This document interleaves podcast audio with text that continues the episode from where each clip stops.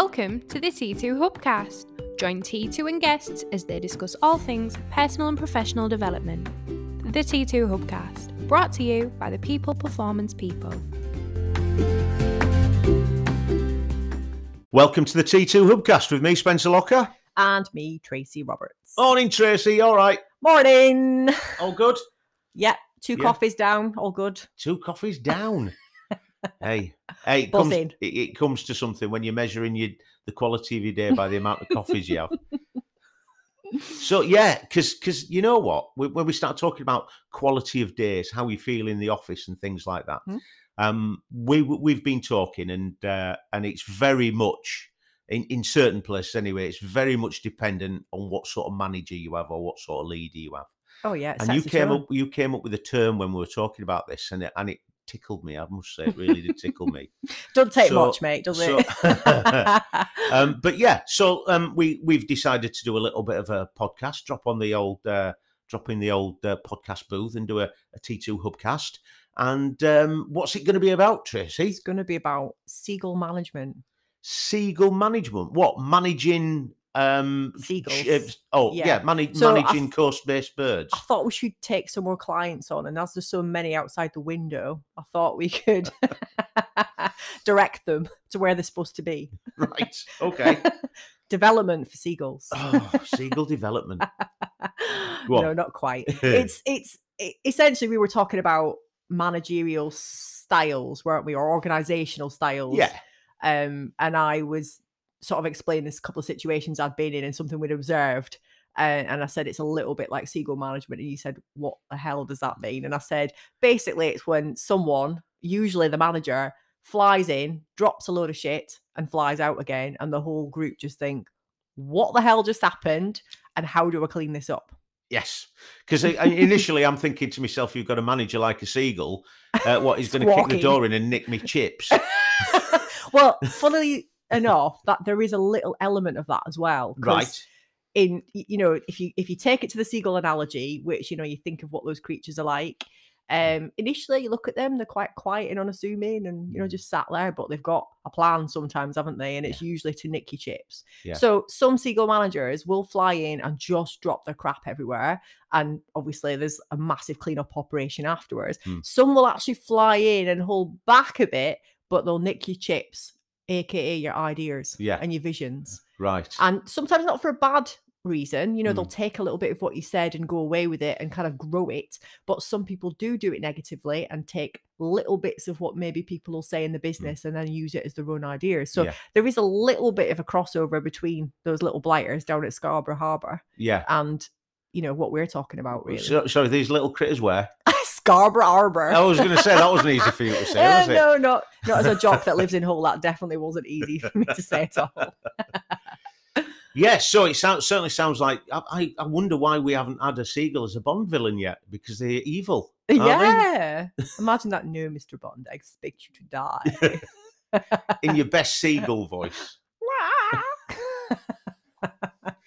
So yeah, yeah. I, I you know what I think everybody's been there, haven't they? Yeah. and and when we when we start talking about like unconscious motivators we know that some people can be in shadow um and when they're in shadow um sometimes they don't do the best things um no, but even but- in best self, think about it. For someone who's Mm. creative, so in a creative environment, hmm, they they are in best self in terms of how they are performing and what they're doing and their minds going and stuff. But yeah their their actions, Mm. because they're so creative and because they're so passionate, can create that seagull effect Mm. without even realizing it. yeah and if You they're know. thinking that they're just they're they're in there and and, and dropping the shit everywhere Yeah. and they think that it's going to make a lovely jackson pollock you know it's, it's all creative and it's all this that and the other um it's it's a really interesting point to make or a relevant point to make that just because the message uh, the message transmitted is one thing it doesn't necessarily that's the same message received so No. everybody sat there going we're putting their umbrellas up because they don't want to get covered in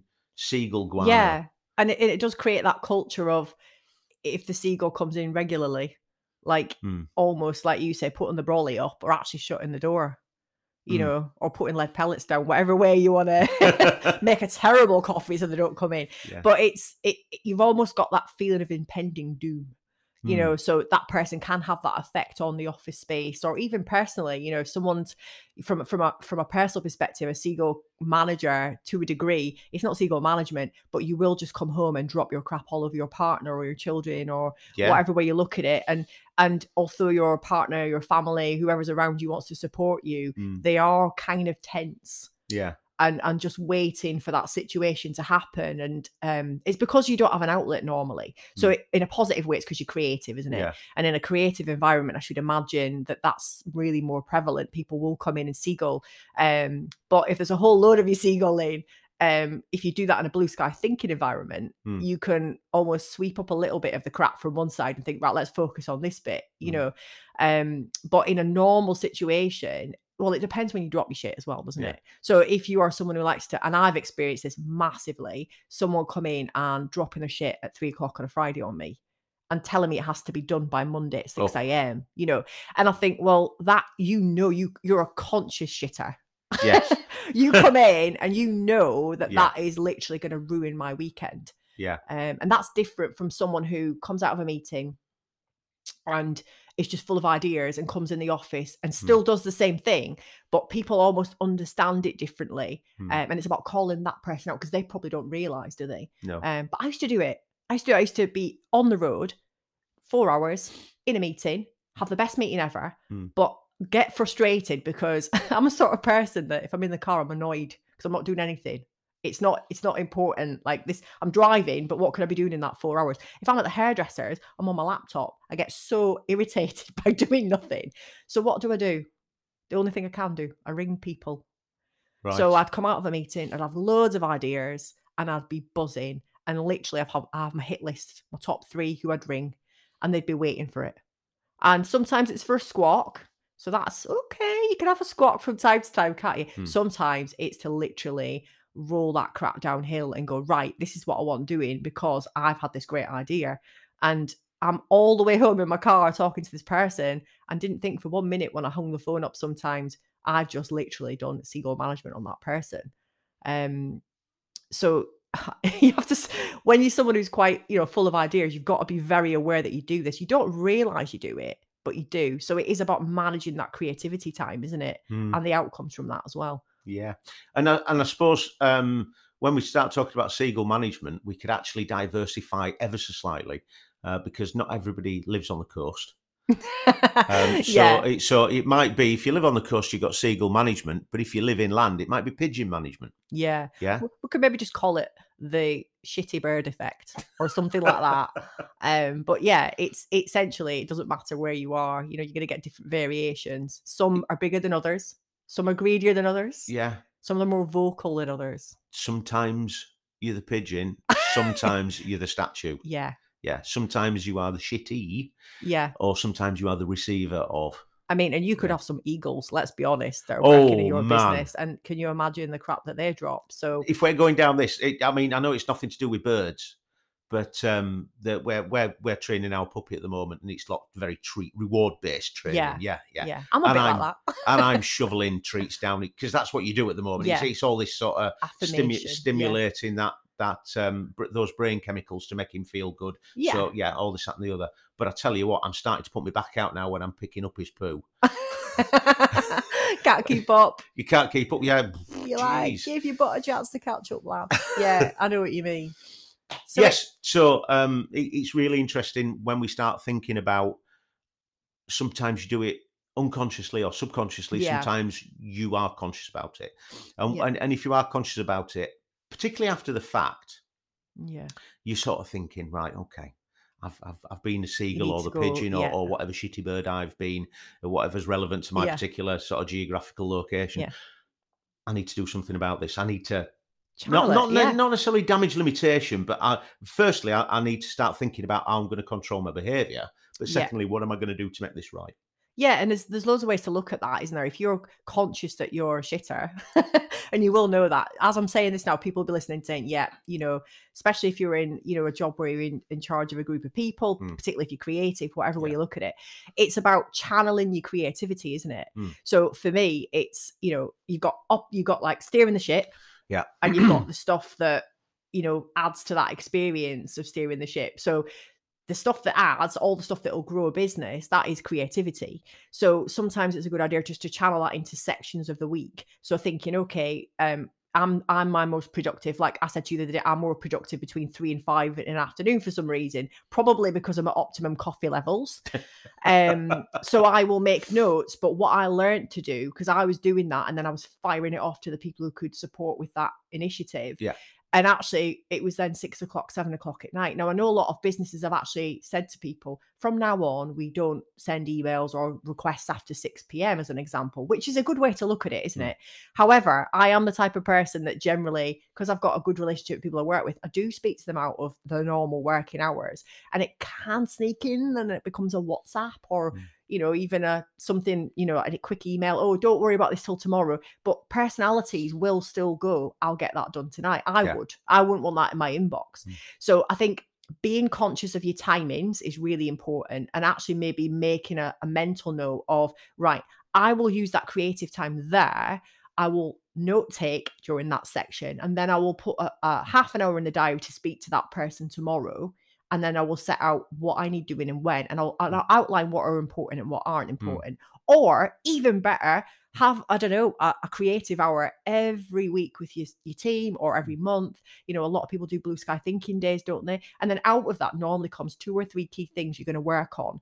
Um, and that's that's from the creative side from an operational perspective because that's where seagull management really comes in when there's a panic you know or where there's good stuff going on um it's more about how that comes across to other people so as you said being really aware of you know picking your timings for one although you can't always do that in operational um sort of circumstances but actually channeling the action, if you like, Mm. after that. Because I think a lot of people then struggle when someone's seagulling everywhere to actually pick out the bits that are really important. Mm. And I think the way that you say that as a leader is is important, isn't it? You know, these are the things I've had all these ideas, but ultimately it comes down to these two things that I need doing. So I think that's quite important as well. Um, so yeah, I think it's about picking your moments Mm. and and checking yourself, like you say, like I know I'm creative, I know I can't turn my brain off. And you know, choosing when that conversation is going to happen, picking your moments is definitely important, isn't it? Yeah, and I think um, I think you. I think I'm speaking from personal experience. I used to have a boss who was a um, seagull pigeon, call it what you will, delete as applicable. But yeah, he um, he was very much like that. Um, don't get me wrong; it came from a good place. yeah, definitely. came from Oh, a good place, uh, but very much like that. And um, and and he, the thing, the thing with him was because it came from a good place, and it was like a, a reaction rather than a response Yeah. it- to to this whatever stimulus was in his head. He'd swoop in, drop his shit, Yeah. um, swoop out again, and then sort of consider what he'd done, Mm, and felt the need to try and apologise. Right Yes. to his yeah. to his crew, sort of turn around and go, "Look, I'm sorry about that. I had all these ideas. You, you know what I mean." However, uh, for whatever reason, and I don't know why, he never actually apologized. What Right. he did was he acknowledged what he'd done, and then justified it. Right. So, yes, I'm aware that I did this. Uh, the reason why I did it was blah blah blah. Yeah, the demand of this person or so yeah, actually, it didn't mean anything. yeah. It wasn't an apology, even though they may have felt like it was an apology. All Yeah. it was was an acknowledgement and a validation, and and it sort of, you know what? It didn't happen very often. Don't get me wrong. Yeah. I don't want you to get the wrong impression. It didn't happen very often, but when it did happen, and I'm sat there with my arms folded, looking at him, thinking, "Mate, that wasn't an apology." No, and you're at that situation, you know, it's really hard, isn't it? Because if you're, you know, someone who's really driven by people and um, you know, doing good things, um, you know, y- you will want to help that person. So even though you see what they're doing, you'll think, right, I'll get that done.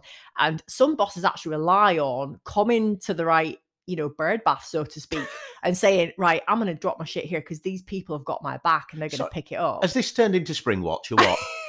oh, it's not posh Riddle, you know, it's from the Umber. Um, but yeah, they'll go to the right bird bath and they'll shit all over it because they know that people will just pick it up and they're passionate and they want to, they, they do share that creativity and that passion. But what it, the, the bosses don't see is that imploding feeling for people. You know, Mm. they're or maybe already sat there with 10 things on their list that they need to get done. And five of those things might be personal things. They just needed to focus their time and energy on getting that right. And I think what we've got to be careful as you know, if we do go into you know being a seagull manager, is burnout for people. We've got to try and control that a bit because you won't see as as a leader always what's going on behind the scenes. So you will think that person's fully in control. I had this quite a few times where like people go, I can't believe your work rate is ridiculous. You're so quick. But what they don't see behind the scenes is it's because it's driven by I know that person needs that information. So Yeah. I wouldn't go to bed that night until that person had that information. And I also know that a lot of people I've worked with or for has used that to their advantage because they can come to me at eight o'clock on a night and go, Look, I know we're off the clock officially, but I've got this meeting in the morning Hmm. and you're the only person that can do this. So some people, some seagulls will use a little bit of manipulation as well and go, Look, you're you're the next biggest bird round here you know let's go shit on some people together you know and and it creates a little bit and as someone who wants to feel valued you'll go right i've got this Yeah. i'm gonna keep eating chips with this person you know if we keep going out for lunch every day i'm gonna you know i'm gonna progress if you Mm. like um, and who knows i might get haddock next time you know so it's it's being a bit aware of that as well and Yeah. and calling people out on it but in the right way Yeah. Yeah. The seagull and the cormorant. yeah Yeah. off to the chipper on a, on a Friday down Harry Ramsden's. Yeah, and Yeah. and and yeah, so it's it's really really interesting. I mean, I know some people might have different names for it, but I think it's an interesting interesting concept. I think it's relevant, Yeah, um, and I think that um, we, we've we've actually sort of addressed a few things there, haven't we? yeah. I mean, ultimately, if you're listening right now and you're a seagull from time to time, it's okay. Yeah, You know, we all do it, but it's about how you can maybe channel that to be a little bit better for your people and those around you. You know, so if Mm. you're someone who seagulls as soon as you get home from work, think about that other person. Maybe take a moment to say, How was your day first? Mm. You know, so you know that active listening thing. So don't seek to kind of get everything off your chest straight away. Maybe just channel it a little bit better, you know, um, so people around you've got an understanding. And if you're in the workplace and you're a seagull, think about ways that you can kind of control that a little bit more. Like I said, diary management, thinking about picking your moments with having those conversations, and actually create a situation where you can seagull when you want. So if there is a blue sky thinking Friday or something similar, then get it all out. But then you still have to channel it back to those main outcomes, don't you? Mm. So I think really there's loads of ways to still squawk and seagull a little bit, but control it for those around you. I think that's the most important. And I don't think it's actually healthy for the individual, is it? Because No.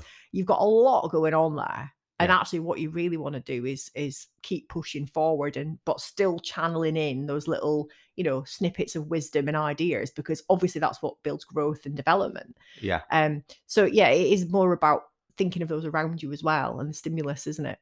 yes, certainly, Mm. excellent. Well, I really enjoyed that chat. I consider myself educated. For- Do you consider yourself of- a seagull, a pigeon, or an eagle? Me, I'm. Hmm. I'm, I'm, hmm, I'm probably kingfisher. Okay. Oh, okay. That's Yeah. interesting. Just because I'm from Yorkshire. Oh, It's okay. a sort of Yorkshire bird. That's fair. Um, but uh, yeah, budgie sometimes. Well, we used to call them shite hawks when I was in the navy. We never called them seagulls. Oh yeah, Yeah. yeah. you know, they so I'll consider myself a shite hawk from time to time. Yes. So when we start talking about uh, aquatic birds, you know Um, what we're talking about now. yeah. um, well, I'll get Bill Oddie in next time. yeah. We'll try. I'm sure he's available We could maybe get sponsored by the RSPB. for the next time we talk about seagull management. Yeah. Not when you're talking about lead shot. That's not. Don't do point, that, kids. By Yeah, the don't way, do that. don't do No, that. we love animals and birds and Yeah. Yeah. do. Excellent. Tracy Roberts, thank you very much indeed for educating us. You're very welcome. Excellent. So uh, that's the end of this uh, T2 Hubcast, and we'll see you next time on the T2 Hubcast. Until then, bye bye now.